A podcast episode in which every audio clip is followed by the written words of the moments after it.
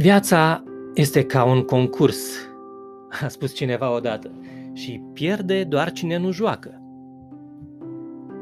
Deși nu m-am calificat pentru etapa finală a concursului de vorbit în public, organizat în cadrul companiei Future of Digital, companie în care uh, activez de aproape 2 ani, uh, mi-am spus nu, eu nu vreau să renunț, am spus, da, vreau să finalizez jocul, să merg până la capăt, să-mi prezint și următorul speech, respectiv cel de 120 de secunde, chiar dacă acesta va fi livrat doar în etapa pe grupe.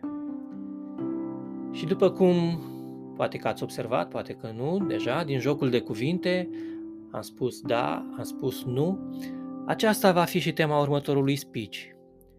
Și gândindu-mă la situațiile din viața mea în care am fost pus să iau uh, o decizie, respectiv decizia de a spune da sau de a spune nu, m-am gândit să dezvolt puțin mai mult subiectul, fiindcă nu e așa, subiectul este atât de complex că putem vorbi foarte mult pe marginea acestuia.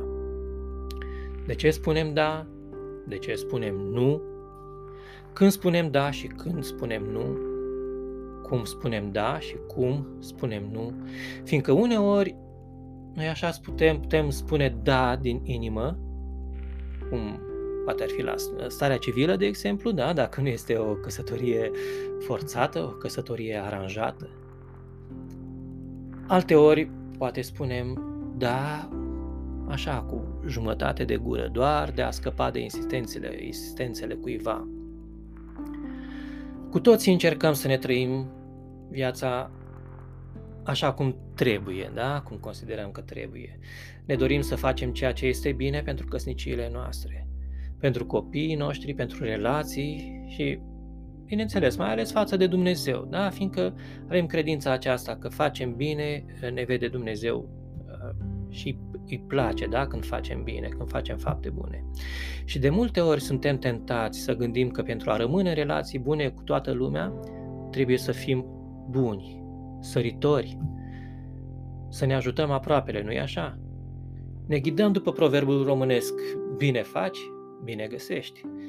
Și e foarte bine dacă gândim așa, doar că uneori, din dorința de a face bine altora, de a ajuta pe alții, este foarte posibil să neglijăm propria familie. Prin urmare, un da spus cuiva poate fi un nu spus altcuiva și fie unul, fie altul se va simți prejudiciat. Apoi un alt motiv pentru care spunem da este că da, spunem da din dorința de a fi corecți. Păi, dacă am apucat să promit, trebuie să fac. Trebuie să mă țin de cuvânt, căci altfel aș fi neserios și aș dezamăgi. Și dacă dezamăgesc, pot să pierd pot să pierd încrederea celuilalt, pot să pierd relația cu el sau pot să pierd jobul, da, în funcție de circunstanțe. În plus, intervine câteodată și reciprocitatea sau datoria. Păi, și tu m-ai ajutat, nu pot să te refuz acum. Uneori putem spune da din frică. Păi, de ce oare? Ce, ce, de ce frică? Păi putem, de exemplu, să spunem da de teama de a nu dezamăgi. Nu ne place să dezamăgim. Mai mult ne este teamă de reacțiile celorlalți atunci când îi refuzăm. Ne e teamă să nu schimbe părerea despre, despre noi, să nu schimbe comportamentul față de noi. Ne e frică, nu e așa, să ne simțim inutili.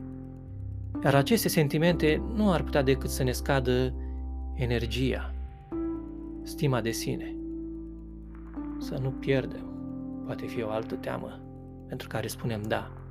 Refuzând, dezamăgind, neîndeplinind așteptările presupuse ale celorlalți, ne gândim că riscăm să pierdem aceste persoane.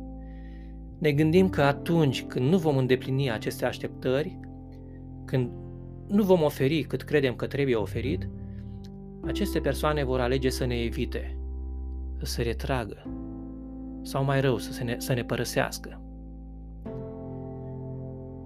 Credințele, relațiile și fricile menționate mai sus, dar nu numai, se combină în varii forme și ne fac să spunem da atunci când poate am fi vrut să spunem nu. Spunând da de multe ori atunci când nu îți dorești, poate conduce însă către o serie de repercursiuni. Poți transmite celorlalți că timpul lor, de exemplu, este mai important decât timpul, timpul tău, ori acest gând este greșit, indiferent de diferențele individuale, de job, de statutul financiar, de rolul pe care îl ai. Apoi, poți să te obișnuiești, poți ajunge să te obișnuiești cu acest da, să-l transformi într-un automatism și fără să-ți dai seama începi să te neglijezi pe tine sau începi să-ți neglijezi familia. E ok să fii bun cu ceilalți, însă este la fel de important să fii bun și cu tine. Iar asta nu te va face mai puțin bun.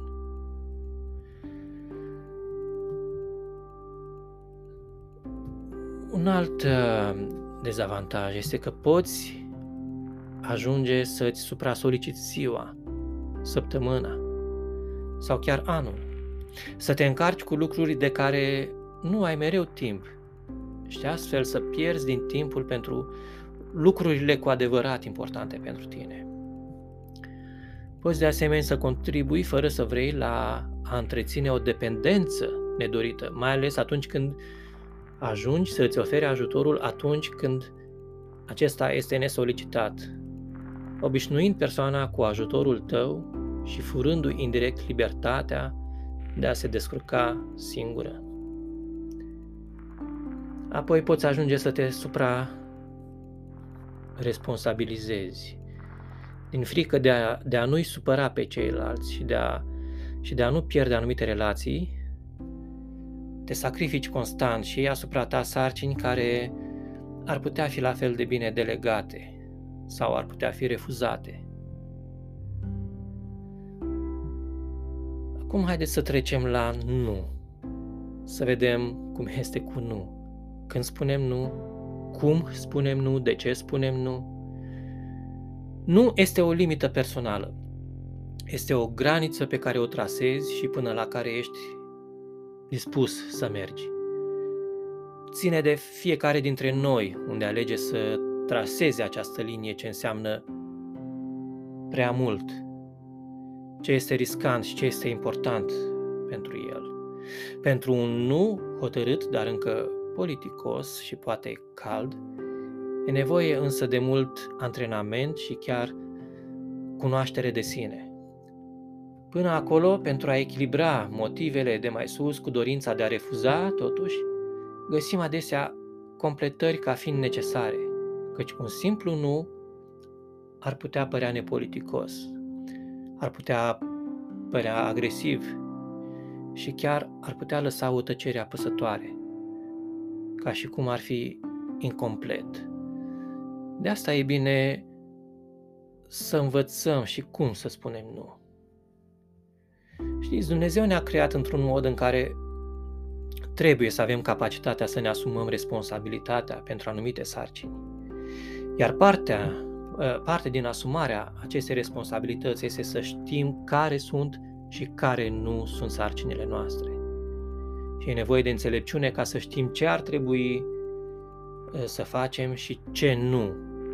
Fiind pentru că nu așa, nu putem face totul. Prin urmare, uneori suntem nevoiți să spunem da, alteori nu. Să ne imaginăm, de exemplu, că un prieten bun uh, îți solicită ajutorul. Da? Să presupunem că acesta tocmai și-a achiziționat uh, o mobilă nouă și are nevoie de ajutor în uh, a ansambla mobila. Dar doar cu două zile înainte tu i-ai promis copilului tău că îl vei duce la cinema în ziua ta liberă. Și culmea, tocmai astăzi este ziua ta liberă. Poate că vei fi tentat în prima instanță să spui da prietenului tău, da? Din cauza uh, celor temeri, te temi că cum va reacționa, te temi că se va îndepărta de tine. Dar asta ar însemna totuși să spui nu copilului tău. Și aici se cere înțelepciune, fiindcă ori unul, ori altul va fi rănit pentru că i-ai spus nu. Orice confuzie în privința responsabilităților din viețile noastre reprezintă o problema granițelor. După cum proprietarii de case da, sau de terenuri își stabilesc limite de natură fizică de jur împrejurul terenului lor, la fel și noi trebuie să ne stabilim anumite granițe mentale, granițe fizice sau emoționale și spirituale pentru viața noastră. Granițe care ne ajută să deosebim ceea ce cade de ceea ce nu cade în responsabilitatea noastră. Unul dintre citatele după care eu îmi ghidez viața aparține regelui Solomon, care a spus Un nume bun este mai de dorit decât o bogăție mare și a fi iubit prețuiește mai mult decât argintul și aurul.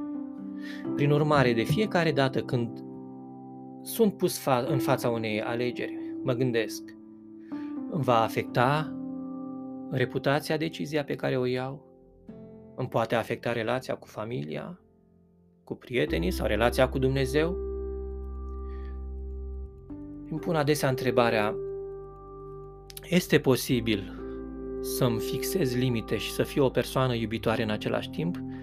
Sau dacă este cineva supărat sau rănit din cauza granițelor mele? Dragilor, granițele ne definesc. Ele definesc ce ține de mine și ceea ce nu ține de mine. Granița mi arată unde mă sfârșesc eu și începe altcineva, determinându-mă astfel să-mi dezvolt simțul proprietății.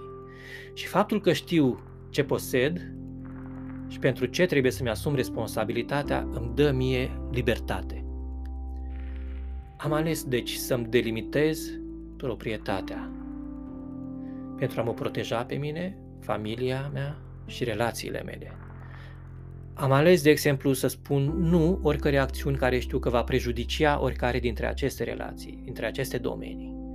De exemplu, nu voi fi responsabil pentru acțiunile altor oameni. Nu voi putea acționa eu în locul lor. În schimb, pot spune da în a oferi un umăr celui ce are nevoie de ajutor. Și atenție, granițele nu sunt ziduri sau nu sunt întotdeauna ziduri. Acestea sunt uh, doar niște garduri cu porți. Uneori poarta poate fi deschisă, alteori închisă. Trebuie doar să știm când deschidem sau când închidem poarta. Sunt Daniel Teodor și îți mulțumesc că ai ascultat acest episod. Te aștept cu drag la următorul. Te salut, la revedere!